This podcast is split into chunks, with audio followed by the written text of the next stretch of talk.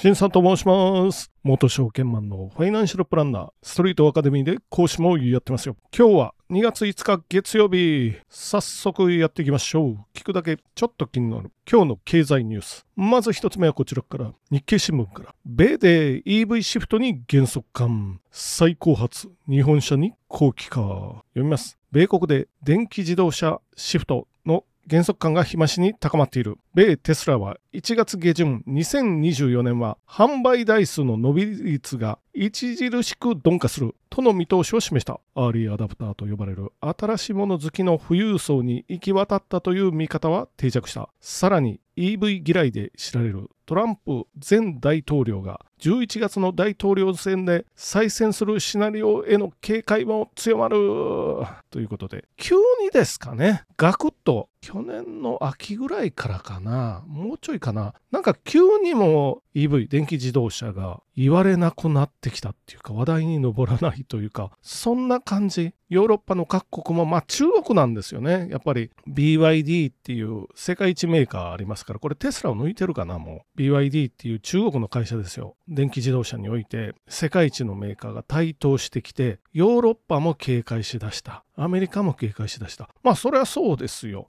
電気自動車にするぞと言われ言いながらまあ、縮小とかの方向になりますよね。これ G7 の国は基本的には自動車は輸出大国なんで、まあ、カナダはちょっとあれかな。でもそうですよね、基本的に。アメリカはもちろんそうですよ。日本ももちろんそう。ドイツもそうですよ、フォルクスワーゲン。フランスもそう。あとなんだ、イギリスか。イギリスもそうですよね。まあイタリアももちろんそうですよ。フェラーリっていうのがありますからね。フェラーリのティッカーは RAC ですから、レースっていうね。まあちょっとさておきましょう。これ基本的に車のエンジン作るの難しいんで割と。今でもですよ。この G7 の国々に対して中国は電気自動車ということでこう対抗しようとした。特に日本潰しですよね。トヨタ潰し。エンジンが難しい上になおかつハイブリッドですからエンジンとモーターと走るのを切り分切り替えながらとかね。あるいはモーターで補助しながらとか坂道とか発進の時とかね。そういう時それはエンジン以上に当然難しいですよ。なのでモーターとバッテリーで勝負する。ゲームチェンジャーっていうこと。ゲームのルールを変えようとしてるんですけどまあわからないですよ今。とりあえず減速感が出てきた。でもう一つはアーリーアダプターさっき言いました。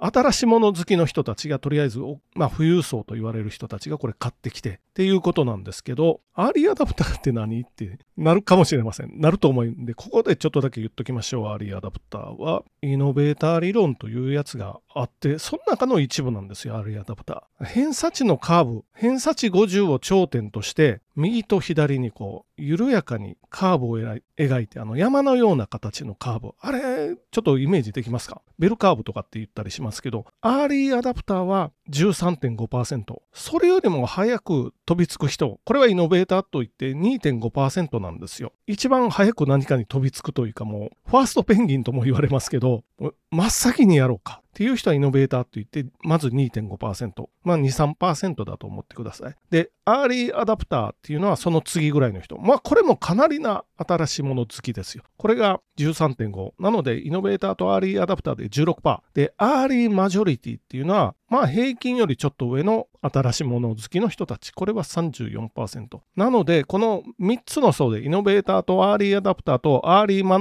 マジョリティ。これで半分、50%。そっから先は50%普及してからはレイトマジョリティ。のんびりの人たちですよね。で、最後、ラガードって言われる人。まあ、これは最後の16%。要は今みんなスマホ使ってますけど、最後までガラケーにこだわった人たち。もうスマホなんて全然ね、もうガラケーですよ、ガラケーって。ガラケーもなくなったんかな？知らないですけど、まあそういう人たちのことですよ。なので、イノベーターとかになると、このスマホの出だしの頃に、もう iPhone ですらなく、あのブラックベリー、あのキーが、キーボードがついたような、あの辺の人たちかもしれないですよ、ひょっとしたら。あるいはなんだ、もうアメリカから iPhone を取り寄せてとかね、アメリカにまで買いに行ってとか、できたのかどうかは知りませんけど、そういう人たちのことですよ。これがアーリーアダプター、要は16%ぐらいのところまで普及したから、もう普及はこっから緩やかになりますよと各社とも思ってますよ。で、アメリカの自動車会社のお偉いさんまあ、CEO の人も某、某じゃなくて GM、某 GM ですけどね、の CEO の人たちも、いや、もう電気自動車じゃなくて、やっぱプラグインハイブリッドに変えていきますよ、みたいな工場の設備も。ホンダとかもちょっとそう言い出したということで、これテスラさんどうなるかなと。あと、国の運命をかけてる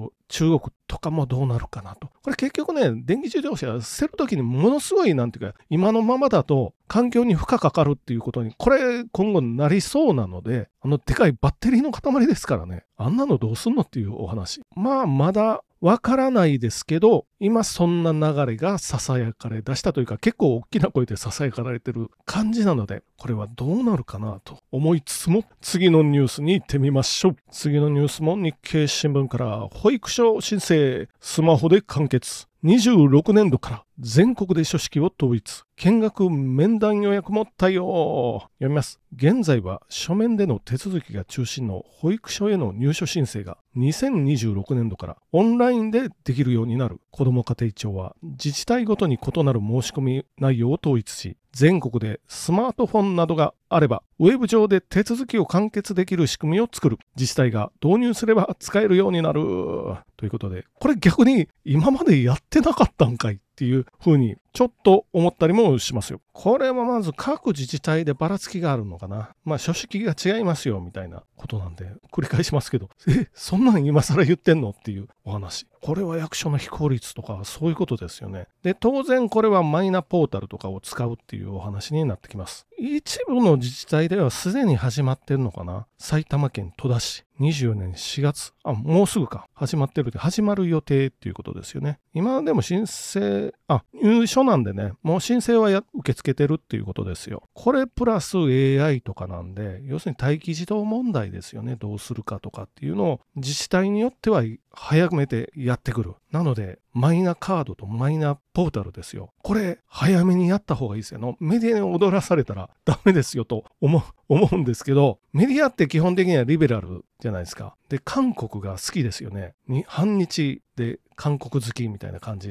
のメディア多いと思うんですけど、韓国も当然マイナンバー制度やってるんで、何でもかんでも韓国を見習ったらみたいなこと言いますけど、韓国のマイナンバー制度、マイナンバー的な制度ですよ、日本でいうところの。これメディアが実態知ったらおそらくそっとすると思いますよ。まあ韓国のマイナンバー的なやつですよ。13桁の番号でやってて、やっててというか、まあ一人一人にね、13桁の番号がついてて、税、社会保険、当然これ全部リンクされてますよ。あとパスポートの申請とかも当然簡単になってるっていうことですよ。でもこれ一つの番号でいろんなところにリンクされてると、まあ漏れた時って言って当然懸念がありますよ。便利なものはそれだけ懸念もあるっていうことで、まあ日本では反対がわーわーわーわー出てますけど、まあ韓国はこれでスムーズにいってるみたいです。まあ僕も今年からマイナンバーカードとかを使って申告をもう電子でネットでやろうとしてるんですけど、これスムーズにいくと楽かなっていうふうに思ったりします。事前準備でね、あの、社会保険料の記録とかね、あ、これは日本の話ですよ。自分がやろうとしてるところのお話。社会保険料とかなんだ。いろいろリンクしてるとこ、あ、あと医療費か。そういうのを明細ダウンロードとかできるので、というか、それすらやらなくていいのかな。リンクになってるんでね。まあ今年やるのは初めてなんで、これ電子で申請してってなったら、今まではね、一応プリントアウトして郵送で送るか、いちいち税務署持って行ってたんですよ。それができ、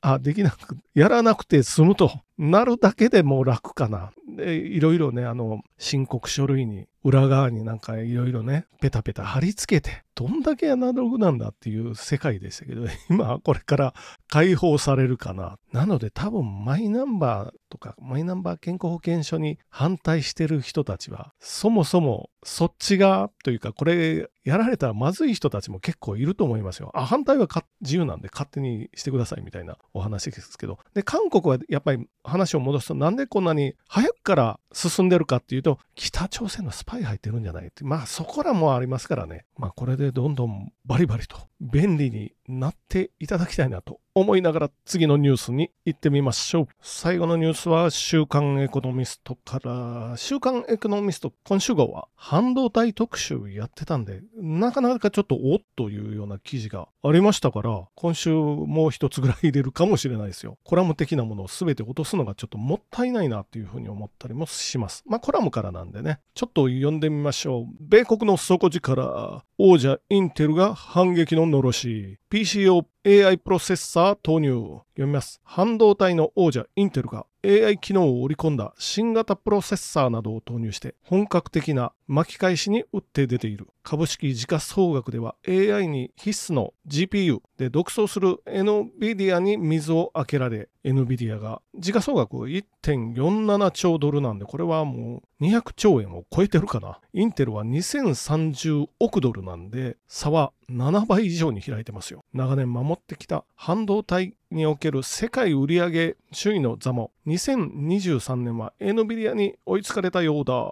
ということで生成 AI 用のねあの GP GPU かこれ NVIDIA 強くてチャット GPT 用に1個多分あれ500万ぐらいすると思うんですけど、それがボロボロ売れてる何万個とか、もうそういう売れ方してますから、これはサーバーで使うんですよ。サーバーで。我々がチャット GPT にいろいろ聞いたとしても、別に自分のパソコンは何にも変わってないじゃないですか。もう何にも変わってない。これはサーバー側に GPU を置いておいて、で、こっちがちょこちょこっとなんかを聞くと、ザクザクっと返してくれる。まあそんな感じ、ちょこっとか、ザクっとかすいません。まあそんな感じですよ。で、大規模に入れてるっていうことですよ。まず、じゃあインテルさんどうするのってなった時に、一つ目は、パソコンに AI 用の入れますけど、生成 AI 用の。今で言うとこの Core i いくつとか、そういうところを生成 AI 用のを入れますよ。いうふうに言ってます。となると、別に繋がなくてもできんのかなインターネットに繋いでない環境はありますよね。そこでもうやってくれるっていうことになるかなっていうことですね。それが一つ目。で、二つ目は、今 NVIDIA がやってるサーバー用の GPU、生成 AI の GPU、これもインテルがやってくるというふうに言ってます。新しいマシン、さっきの何百万円するのがボコボコ売れてるっていう NVIDIA トップブランドなんで、一応ね、NVIDIA のシェアはもう80、まあ超えてるかな生成 AI における半導体のシェアですよ。ここに割って入ってくるって言ってます。ただし、今、NVIDIA の方がまだ若干性能上なんかな。H100 っていうのがありますから、これに追いついてくるっていうのは、インテルがやろうとしてるところ。まあ、NVIDIA も若干性能がいいとはいえ、AMD っていうライバルもありますから、NVIDIA の弱点はどうもね、電気をよく食べ食べるっていうか、電気よく食うらしいんですよ。そこらにちょっと正気があるかもしれない。これ AMD、インテル、NVIDIA。こっからまた競争になってどこが勝つのかなと思いながら本日もじゃあ終わっていってみましょう。本日もご清聴どうもありがとうございました。